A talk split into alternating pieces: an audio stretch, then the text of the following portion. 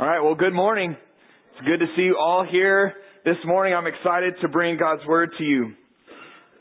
You are putting yourself in danger if you don't do the things that you're supposed to do. You're putting yourself in danger if you don't do the things that you're supposed to do. I want you to meet Clara. Clara is my two and a half year old daughter, and she is her own person. She has a big personality. She is rigid. She likes to do things her way, and I promise you, I don't care who you are, you cannot make her do something that she does not want to do. Um, and that includes um, breathing, eating, and drinking. Uh, so you're laughing, but I'm about to tell you the story behind all three of those. um, there were a couple of times in her life where uh, there were some things that took place to where her she was in real danger because she wouldn't do what she was supposed to do.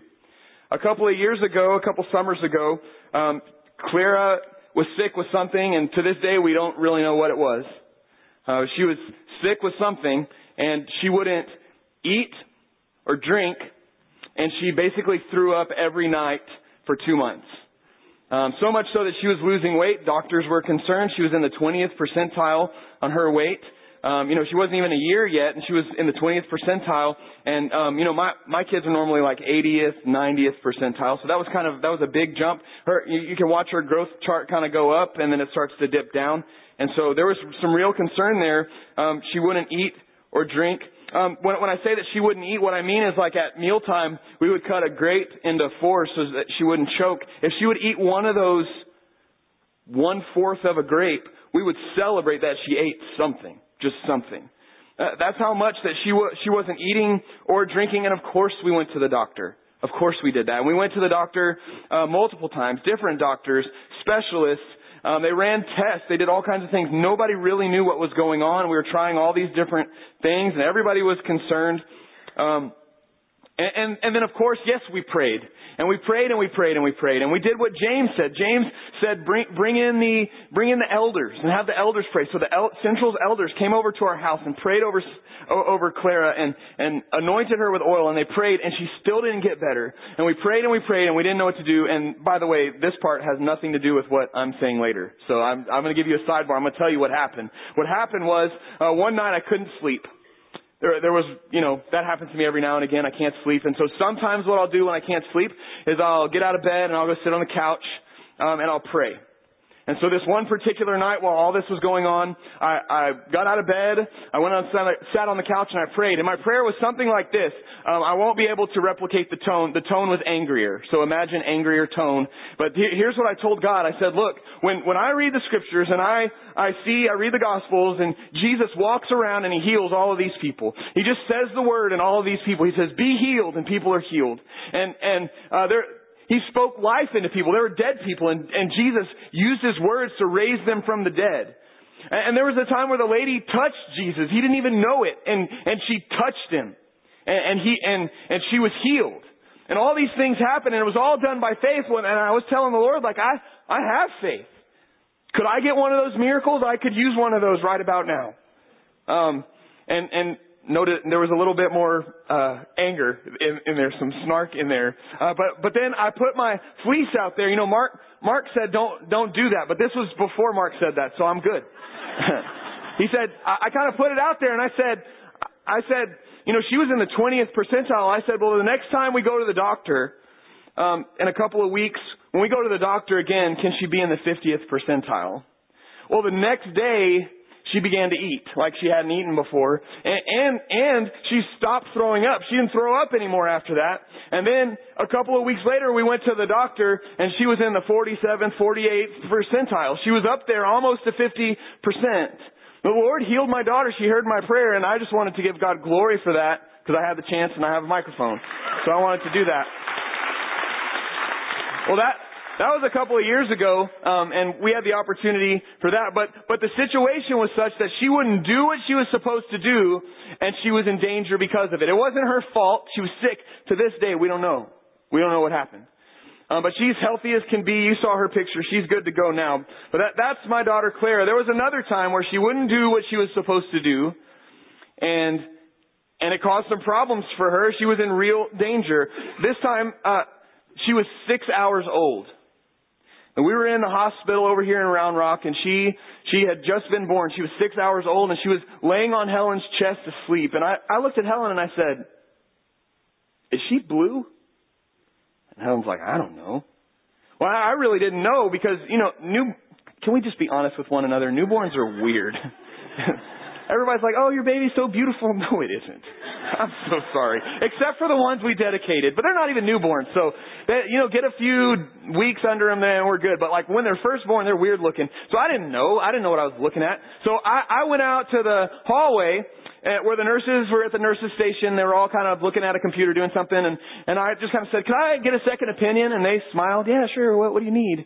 And and I said, "Well, I, is my baby blue?" and they they jumped up and they got in there before I did and I, before I saw or knew what was going on, there were five, six, seven nurses in the room. They snatched the baby out of Helen's arms. They didn't ask permission. Uh, you should ask permission before you take someone's baby, but they didn't. They just took the baby and, and started giving Clara oxygen because she wasn't breathing. And it took them an hour, a whole hour to get her to breathe on her own because she, she just wouldn't do it. And, you know, after they got her situated, everything was fine. Every, everything was good.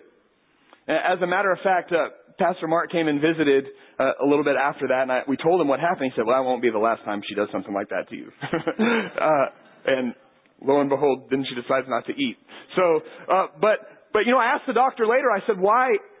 What was this? Is this something we should be concerned about? Is this something that we should pay attention to in the future?" And the doctor said, "No, just Sometimes babies forget to breathe when they're born. And that she just had forgotten that she had to breathe on her own. And because she wouldn't do what she was supposed to do, she was in danger. She put herself in danger.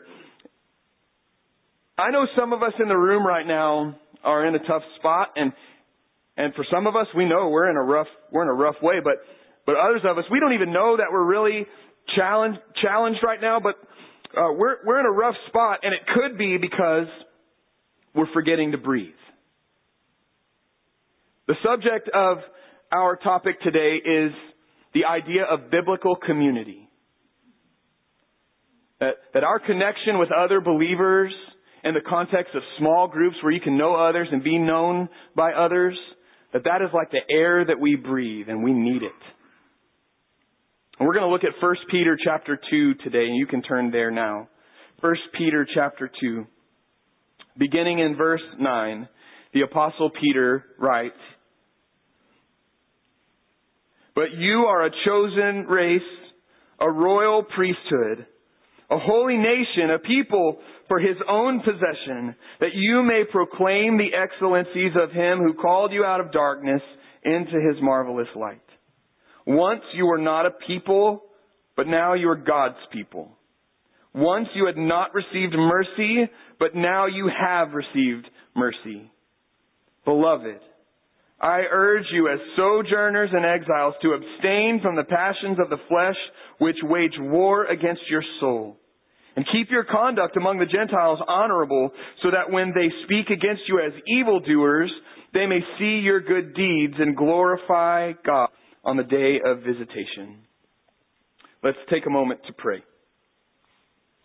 Oh, Father, I pray that you would send your Spirit to open our hearts to hear your word. I pray that we would be able to comprehend what it is that you're saying to us.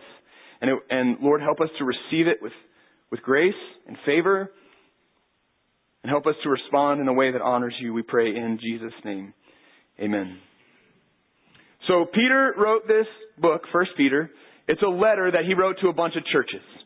First century churches. And in the first century, these churches were suffering because of their faith in Jesus. In a variety, a variety of ways, and all these different capacities, they were suffering because they were connected to Jesus. And, and Peter writes this letter and, and says, stick with it. Don't give up. Uh, stay, stay with him. And because Peter is a Jewish man, he, he knows the Old Testament very well, so when he writes, the Old Testament just kind of comes out of him. And so he starts quoting the Old Testament. And if you read the letter of 1 Peter, you read it, you'll see all of these Old Testament uh, direct quotes and allusions of things that he's kind of applying to us as believers in Jesus. And that's what we find in the first verse that we read just a second ago. We find all of these Old Testament really direct quotes. And what Peter's going to do is, by the authority of the Holy Spirit, he's going to lift these these quotes, these phrases out of the Old Testament. He's going to take them into the New Testament and he's going to apply them to us. Uh, we don't replace Israel, but he's saying that this also applies to you. And that's what Peter does by the authority of the Holy Spirit. For example, he says, you are a chosen race. That's how he begins verse 9. You are a chosen race. What Peter, where, where, his mind has gone is he's gone back to Isaiah, Isaiah chapter 43. In Isaiah 43, God is speaking and he says to, to the people of Israel, he says, you have broken my covenant with you. And so I'm not going to protect you anymore. I'm going to let Babylon take you over. They're going to take you over. They're going to exile you to the nations because you have broken my covenant. And then he says in Isaiah 43, he says, but you are my chosen people. You are my chosen race. And so that's not going to be forever. I'm going to bring you back from the nations and I'm going to plant you right back here in the promised land. That, that's in, in the book of Isaiah in the Old Testament about the people of Israel. What Peter does is he takes that phrase, you are a chosen race, he picks it up and he lifts it and he plants it and he says, central. You are a chosen race. That, that word race means common lineage. You have a common lineage. When, when God was speaking to the people of Israel and he said you had a common lineage, he was talking about Abraham. You have a common lineage. Your great, great, great, great, great grandfather for all of you was, was Abraham. That's for the people of Israel. Well, Peter takes that phrase, chosen race, he picks it up out of the Old Testament and he dumps it into his letter and he says, and you also, just like Israel, you are a chosen race. You have a common lineage. And that common lineage, that common ancestor that you have is also Abraham. But not by blood, not by DNA, but by faith. Paul explains to us what, what that means that that just like Abraham, it says in Genesis that Abraham believed God and it was counted to him as righteousness. So also we in the New Testament, we are, we are sons of Abraham. We are sons and daughters of Abraham by faith because we take God's word and we put our faith in Jesus and we trust in him and by faith, not by blood or by DNA, but by faith. We are children of Abraham. We are a chosen race that God has selected us out. The second reference in verse 9, Peter says to the churches, You are a royal priesthood. A royal priesthood. Now, Peter's mind is turned from Isaiah, and now he's thinking about Exodus chapter 19. And you know the book of Exodus. The people of Israel are enslaved in Egypt. Moses, burning bush, let my people go. Plague, plague, plague uh, run through the, the, the dry, the dry ground on the Red Sea. You know, I know, you know. They, they run through and they wander in the wilderness. Uh, and they wander in the wilderness headed towards the promised land. But before they can get to the promised land, they stop at Mount Sinai. And at Mount Sinai is where they receive the law, the Ten Commandments. But before they receive the Ten Commandments, that's Exodus chapter 20. Before Exodus 20 is Exodus 19. And in Exodus 19, God tells the people of Israel, you are a royal priesthood.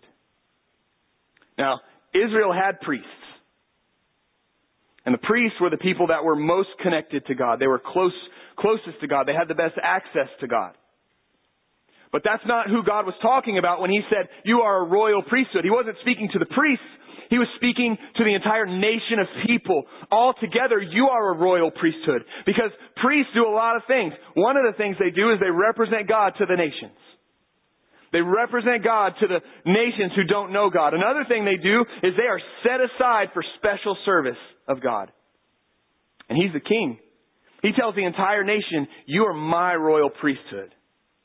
Well, Peter takes that reference, he picks it up out of the Old Testament, he dumps it into the New Testament, and he says, Central, you are a royal priesthood. You represent God to others who do not know Him. And you are my special people that I have set aside for my service. You are my royal priesthood, he says to us. The third reference, he says, you are a holy nation. Again, Exodus 19. God tells tells the people of Israel in Exodus 19, you also are a holy nation. That word holy means set aside, set apart. You are a set apart nation. I've set you aside. Peter picks that up, dumps it into the New Testament, and looks at you and says, You are a holy nation. You have a citizenship in, in the kingdom of God. And you are a set aside group of people. In the next reference, he says, You are a people for his own possession. Once again, Exodus chapter 19. In Exodus 19, God tells Israel, He says, You are my treasured possession.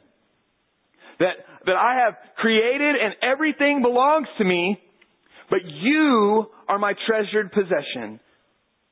I'm sure you understand, you, you probably have some prized possessions. Um, so if we did the whole thing where I said there was a house fire, heaven forbid there's a house fire, but there is one, and you, aside from people and animals, you can grab one thing, what would it be? That's your most prized possession. You, you, have, you own many things, but there are only a, a select group of things that are your most prized possessions. And God tells Israel, you, I, I own everything, but you are my most prized possession. Once again, Peter picks that up and he dumps it into the New Testament. And he says, Central, you, you are my most prized possession. I, I, I own everything. I'm the creator of all things, but you are the thing that I cherish the most. And then the last reference that Peter uses in these verses, this is actually verse 10. He says, once you were not a people, but now you are. Once you had not received mercy, uh, but now you have. Now Peter has gone, he's left Isaiah, he's left the book of Exodus, and now, uh, if you are in ladies Bible study on Thursday morning, you should have, you should know this. And if you don't, you're not, you haven't been listening. I'm just kidding. This is out of the book of Hosea, okay? It's out of the book of Hosea. And in the book of Hosea, God uses Hosea the prophet to tell the people of Israel that you have, you have broken my covenant, you have broken my covenant, and so you are not my people, and I will not have mercy on you. And then a little bit later, he says, But actually, I'm going to do something amazing, and and you were once not my people, but now you are my people. You had once not received mercy, but now you have received mercy. And that's what God t- tells Israel in the book of Hosea and Peter picks that up and he puts it in the New Testament and he says, that's true about you, Central. You were once not a people. You were cut off from the people of God. You were cut off from His promises. You were separate, but not anymore. By faith in Jesus, you are now connected in. Now you are a people. And not only that, you had, you had not, once, you had not received mercy.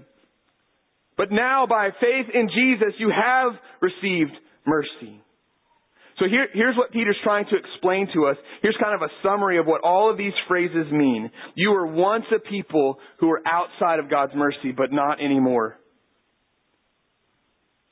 You are a people who belong to God. You have been set apart to serve the King. And you have experienced the mercy of God. You are a unified people and you have been given a purpose. And what I see in the text is this, that the purpose for God's people is to proclaim.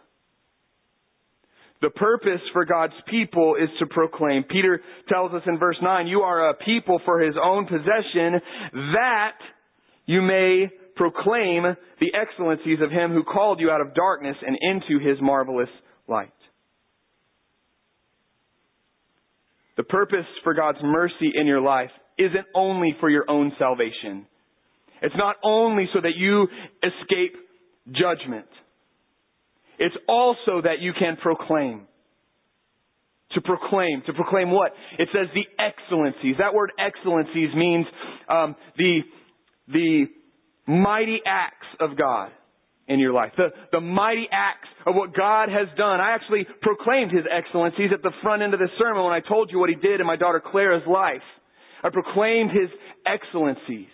You might proclaim His excellencies when you talk about how He has saved you out of darkness and brought you into His marvelous light. You declare the outstanding character of God. You have been saved so that you can share. The purpose for God's people is to proclaim, and that's actually the subject of the next chapter and a half of 1 Peter. Peter's telling them, you, you, you've got to proclaim His excellencies. Let me give you some ways that you can do that. And, and he starts talking. He says, you can look through your headings in your Bible. By the way that you submit to authority, you are proclaiming to the outside world what God is like. By the way that husbands and wives interact with one another, you are proclaiming His excellencies and the way that you suffer for the cause of Christ. When you suffer because you're connected to Jesus and the way that you stand up under that suffering, you are proclaiming His excellencies. But the first way that Peter lists, the, the first way that he lists that we should proclaim His excellencies is this. He says, fight. Fight. Peter says, beloved, I urge you as sojourners and exiles to abstain from the passions of the flesh which wage war against your soul. Did you know that you're in a battle? Peter says that the passions of your flesh wage war against your soul. When you walk outside of God's Spirit, when you walk outside of His will for your life, your weaknesses start to take over. And when, when they do, it says that they wage war against your soul. What, what Peter means by soul is your whole self. Your whole self is under siege by the passions of your flesh. Your sin wages war against you. The single greatest problem that faces mankind is not nuclear war or terrorism or climate change or even cancer. The single greatest problem that we face as mankind is sin. When we sin, we are telling God, I, I want to be the, on the throne of my own life. I want to make my own decisions. I don't care what you think. I don't care what you say or what you have said in your word. I'm in charge, not you. Sin is no small thing. Sin is cosmic rebellion. Sin is not trivial. Sin is treason. You cannot say that my sin is so small, it's so insignificant, it doesn't really matter. There is no small sin because there is no sin against a small God. And the consequences of sin are enormous. Paul tells us in the book of Romans that the wages of sin is death. That means physical death. Genesis chapter 3 is a result of sin.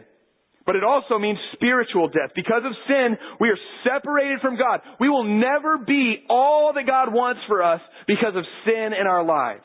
Sin is death in your body, in your emotions, in your relationships with other people, with your relationships with God. Sin is death. And your flesh wants to sin. It's waging war against your whole self, against the good that God has for you, against the, the peace and the wholeness that God wants for you, against the life that God wants in you and through you and for you. Does anybody else feel that war inside, that tug inside, that battle with sin? Let me, before we move on with that, let me clear up a misunderstanding. Uh, we have to get the order right. What the text is saying what the text is not saying is, fight against sin and then God will accept you. That is not what the Bible is saying. That is not the gospel. The gospel is, by faith in Jesus, you have been accepted. God receives you by, by faith in Jesus, God receives you. You are an adopted son or daughter of the king, period. And, and because you are an adopted son or daughter of the king, now it's time to get to work. Let's start working on this sin stuff. Right? So it's important for us to get the order right. And don't, don't be deceived that, that being a follower of Jesus some, means like I'm supposed to keep a list of rules and then God will receive me. That, that's not the way that this works. Get the order right. Now, as we look at this text, there are two things that I want you to notice about it. The first thing that I want you to notice about this text is the plurality of it. I want you to notice how plural this text is.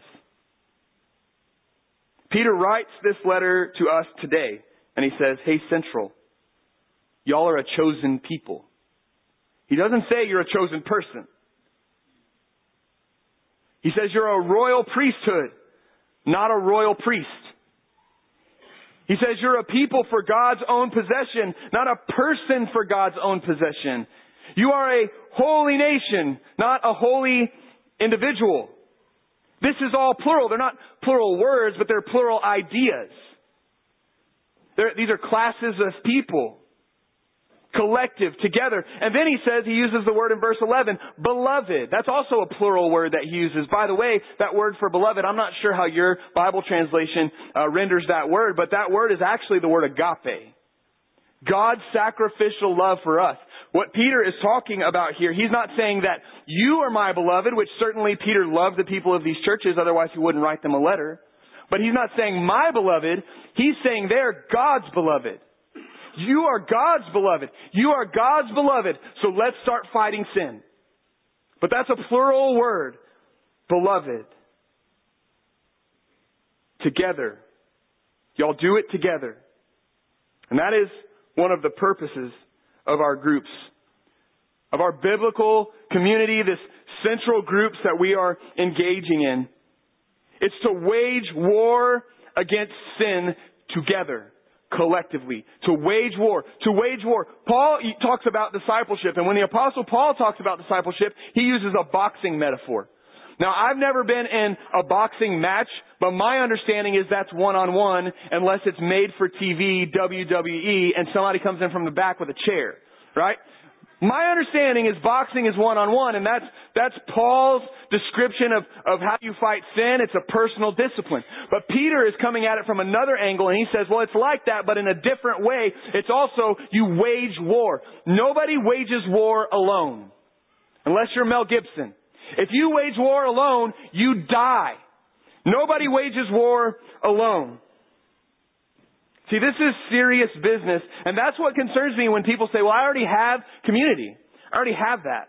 I already have friends. And great, I'm, I'm glad that you already have friends. That's good. But my question is, what do you mean by that? Are you fighting sin together? Are you collectively confessing and repenting and holding each other accountable and pushing yourself, pushing one another towards faith in Christ? Is that what you mean when you say I already have community? So the first thing I wanted you to notice about this text was the plurality of it. The second thing that I wanted you to notice about the text is the ferocity of it. War is not quaint. War is not something you enter into lightly. There is no room for manners in war. We are in a war with sin, no holds barred. This is no gentleman's battle. I read about 18th century European warfare and I had to laugh. I'm sure it was horrific. I'm sure I would not have been laughing in the middle of it. But I am now. And it's funny.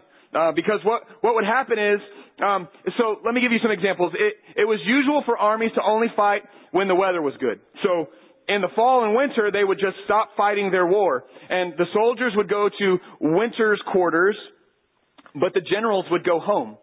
And that might mean that they had to cross through enemy lines. And so what they would do is they would just apply for a pass to just walk through enemy lines. And, and so they, and they was always granted, they would just walk through enemy lines because it was bad form to inconvenience an enemy. Officers would often meet before the battle to discuss the terms of the battle. Who is going to fire the first shot? I was reading about this kind of warfare. And one person said that the objective of any general is to defeat the enemy. But that doesn't mean you should be boorish about it. Like, you don't have to be rude, right? Display some sportsmanship in war. They were concerned about sportsmanship and manners and the optics of things, the way things look. But that's not our fight with sin. Our fight with sin is no gentleman's war. Sin takes no prisoners. And so we have to fight in the same way. It's not a gentleman's battle, nor is it a duel. Also something I laughed about this week. Uh, I read about duels, and, and if you offended me publicly, uh, what, what I'm supposed to do is I'm supposed to indicate to you that you have offended me publicly and I would like to duel. So I would do something absolutely rude to you. I would take off my glove and throw it at your feet. If you do not ever do that to me, that is highly offensive for you to throw your glove at my feet. Do not do that. But then there's all kinds of different duels, and yes, there's fight to the death, but there's also, you can duel, you select your gun and how many paces you're going to take, and you, you can fire one shot, and if you miss, sorry, it's over. Your honor has been avenged. There's also just shoot to wound or maim. There's all these different, it, it's, Our battle with sin is not a duel. We don't shoot to just maim. We don't take one shot and miss and say, well, at least my honor is avenged. It is not a gentleman's battle. It is not a duel. It's actually more like my fight with a bully one time. Uh, I'm not a, I'm a lover, not a fighter. I don't, I don't get in fights. So much so, I'm a huge nerd. This week I Googled how to fight dirty. and, uh, and I found there's actually a wiki how, like Wikipedia how to fight dirty. And, uh, and just, if you want the summary, it, it involves biting and kicking and punching in sensitive places. So, the, uh, but I don't, I don't fight, so I had to Google it. But one time I did get in a fight. One time I did. I, I was, pro- I don't know, seven or eight, I don't know. And I had to go to my older brother's baseball game. I had to go to my older brother's baseball game. And younger siblings, you feel my pain. You have to go to all of their stuff, and they don't come to any of your stuff, right? You understand what I'm saying? Um, so older siblings, you don't get it, right? You, you don't get it. But I had to go. So I did what every other little sibling does. When you show up to your older sibling's game, you show up and what do you do? You go find something else to do, right? So I went and found something else to do. It was usually wall ball. We would usually go play wall ball. And I was there with my best friend Dave, seven, eight years old, and there was a bully. There was somebody picking on us, picking on my friend Dave, and so we concocted a plan.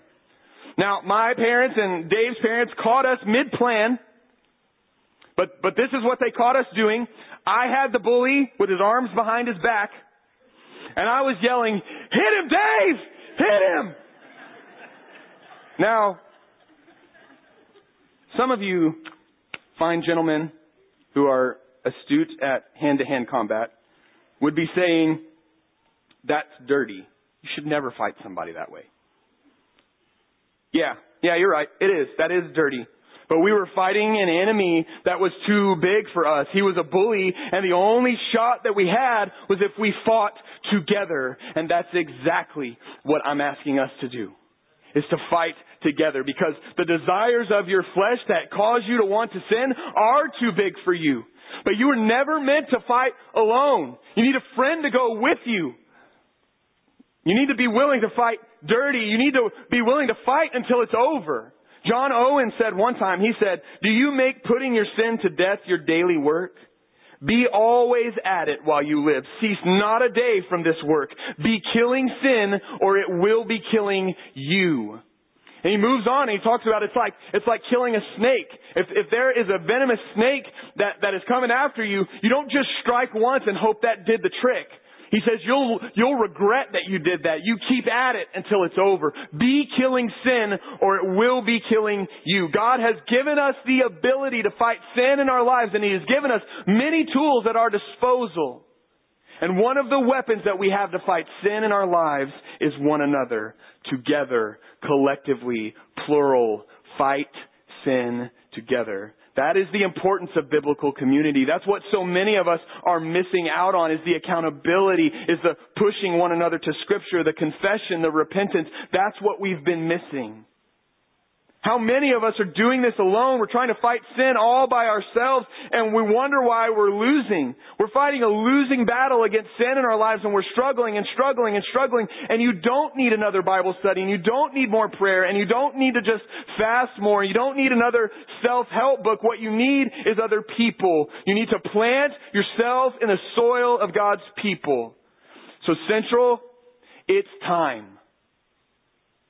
It's time for us to begin our fight for holiness. It's time for us to start fighting for what we say is important. It's time for us to start fighting for our families and our spouses and the people around us. It's time for us to fight with courageous vulnerability. With courageous vulnerability. It takes courage to step out and say, I'm struggling and need help. It takes courage to say, I, I've been with this group of people right here, but they are not pushing me towards Jesus. And I need to remove myself from them and I need to plant myself in the soil of God's people. That takes courage. That takes vulnerability. We need to fight with courageous vulnerability. It's time for us to fight with ruthless ferocity. with ruthless ferocity. That means confession and repentance. We need to root out our sin and confess it to one another and repent with one another. That means we need to take, uh, fighting with ruthless ferocity means that we need to take a hard look at our priorities. We need to take a long, hard look at our priorities. See, the call of Jesus isn't to just come and adjust. The call of Jesus is to come and die. Take up your cross and follow me, says Jesus. It's time for ruthless ferocity as we look at our priorities, as we look at our calendars. If you don't have time for discipleship, if you don't have time for that, then something is wrong. And, maybe, maybe what you need to do is say no to some good things in order that you have time to say yes to some better things. Or maybe, maybe, you just need to be more creative. Because Alan and Amy, Alan, our youth and families pastor, and his wife Amy, they're busy people, and you know that. Many of you know how busy they are. But they know the importance of biblical community, and so they attacked their calendar, their schedule, and their priorities with ruthless ferocity and a measure of creativity. So check this out. We, we knew there was a need and we felt the desire to be a part of the community group, but we just couldn't imagine squeezing one more thing into our schedule during the week. We're super busy, as I know most families are, and it's just kind of seasonal depending on activities the kids are involved in, what sport is in season, what's going on um, with them. Alan tries to go and watch different youth do their different activities. We have power on Wednesday night, so there's not really a consistent night of the week that we're free. And so the idea of giving up another night of the week to community group, although we recognized the need for it, it was just going to be a big commitment, and it wasn't something that I was really willing to do, to give up yet another night of our week for another activity. Knowing the importance of community group and wanting to be in that, but recognizing the busyness of our schedule presented quite a challenge to us in our conversations. And instead of looking at what else can we add to our plate, because our plate is so full, the thought came to my mind, what's on my plate that I can add people to? and people are important. We value relationships. So what's already consistent on my plate, where there's room to add people without making my plate more full. But we recognize that we budget to go out to eat after church every Sunday. And that's just something we do. Uh, we're, we're full and busy every Sunday morning being on staff. And so we recognize that Sunday we're going to go out to eat lunch. So we thought, why not invite some other couples and their kids to join us for lunch, be intentional every Sunday, and we're going to be straight off with the message and we can discuss what Pastor Mark or whoever's preaching just said and lead into our week for, for our, our community group. But it's going to mean things to add people to what was already on our plate. And now what's on our plate is that much better, but not that much more. And that's going to be great for us. When you don't want something. When you want something, you make a way. And we pray that God would make a way in the midst of our excuses because we knew it make it better. And that's what God gave us.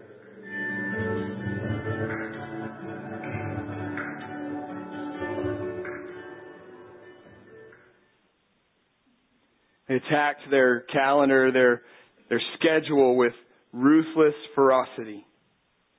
The military commander of ancient Carthage, Hannibal, was once told that you can't cross the Alps with elephants. And the famous quote that he has is, I will either find a way or I'll make one. What do you need to do to make biblical community happen? What, what do you need to stop doing? Not just what do you need to start doing, what do you need to stop doing? Who, who do you need to invite? Who do you want to partner with in this? If you think of biblical community, can you think of some people that you want to do this with? What step of faith do you need to take? Where do you need to, to, to step out in courage? It's time. It's time for us to do this. It's time. Because it can be dangerous if you aren't doing what you're supposed to be doing. When we fight sin in this way, Peter says we proclaim, and when we proclaim, Jesus is glorified. We are better together. We need each other. And the world around, around us needs us to proclaim the excellencies of Him who called us out of darkness into His marvelous light. And so here's how we're going to proceed this morning. Here's how we'll respond. Last week, don't move. I'm going to say something and you're going to want to reach for it. Don't move. Last week, I asked you to get your bulletin and in your bulletin you had a little survey. And I just saw out of the corner of my eye people were reaching. I just said don't. You're bad listeners. Uh, it, it has a survey in there. Name, email, phone number. And then there are different boxes. Check all that apply. Okay, and you did it last week. Here's what I'm asking you to do. The band is going to come up. They're going to give you a chance to think about it. Um, what I want you to do in a minute is I want you to fill it out again. I already filled it out. I want you to fill it out again for two reasons. One, your answer may have changed. Two, when you fill it out, the person next to you who hadn't done it yet is going to fill it out too. It's called peer pressure. Okay, I'm trying to apply that this morning. Just do it, okay? Fill it out. I want you to check all that apply. At the top, I'm in a group and I'm happy, tell me the name of it. Okay, if you're happy in your group, check it, tell me the name. If you don't know the name of your group, tell me the names of some people who are in there. If you can't name the name of your group or the people who are in your group, you're not in a group, okay? So check that, give me some information. The second one, I'd like to be a part of an ABF. Okay, that's our 945. 945 works for you. Um, 945 works for you. And check that you want to learn about that, get some options, and we'll try to help you get connected there. The next blank, if this applies, check it. I want to be in a midweek group. Midweek means not Sunday morning. So midweek could be Sunday night, Tuesday night, Thursday night, Friday night. It, it could be any time but Sunday morning. It's not just Wednesdays. Okay, so, so if you want to be in a midweek group, go ahead and check it. Check that you're interested. The next blank in there says, I want to learn about being a leader. If, if maybe God is calling you out and you feel that little nudge, it's time for me to be courageous. It's time for me to step out. I, I'm a good teacher.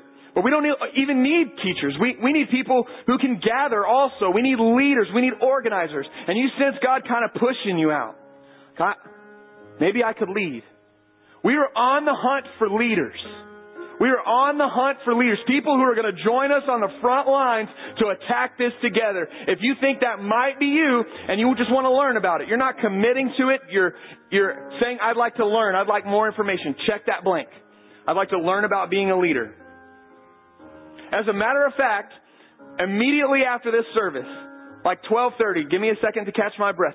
12:30. We're going to meet in the treehouse, which is in this building right there. Uh, double doors, glass doors, right there. We're going to meet in there, and I'm going to tell you this is what a leader of Central Groups does. And you can meet me right right there, and we'll we'll talk about it. You're again, you're not committing, and, I'm not committing to you either. Um, you're just learning. You're get, you're getting more information. If that's you, check that blank, and let me know. The last blank on there, I'm dead serious about this. Y'all didn't believe me last time. I'm dead serious about this. The last blank on there says, I do not want to be in a group. You check that blank if you're not in a group, and at this time you don't want to be in any sort of group. I want you to check that. Not so I can judge you, not so I can call you and try to talk you out of it and guilt trip you, not for any of those reasons, but so I can know and so I can pray for you. So that, that takes some courage to, to be honest enough to say that, but go ahead and check that blank. When you are finished, uh, we're going to worship. You can drop those on your way out. You can drop them in the basket. We'll collect it. If you didn't get a bulletin or whatever, um, centralrr.com slash groups. You can do the whole thing online. Okay? So that, that's how we're going to proceed. Here's what's going to happen in the next 10 seconds. You're going to pray either by yourself or with your family, you're going to pray and say, God, what do you want for my family regarding this whole groups thing? What do you want? Then you're going to fill it out. Then the band is going to lead us in a song of worship. All right? Well, let's pray. Go for it.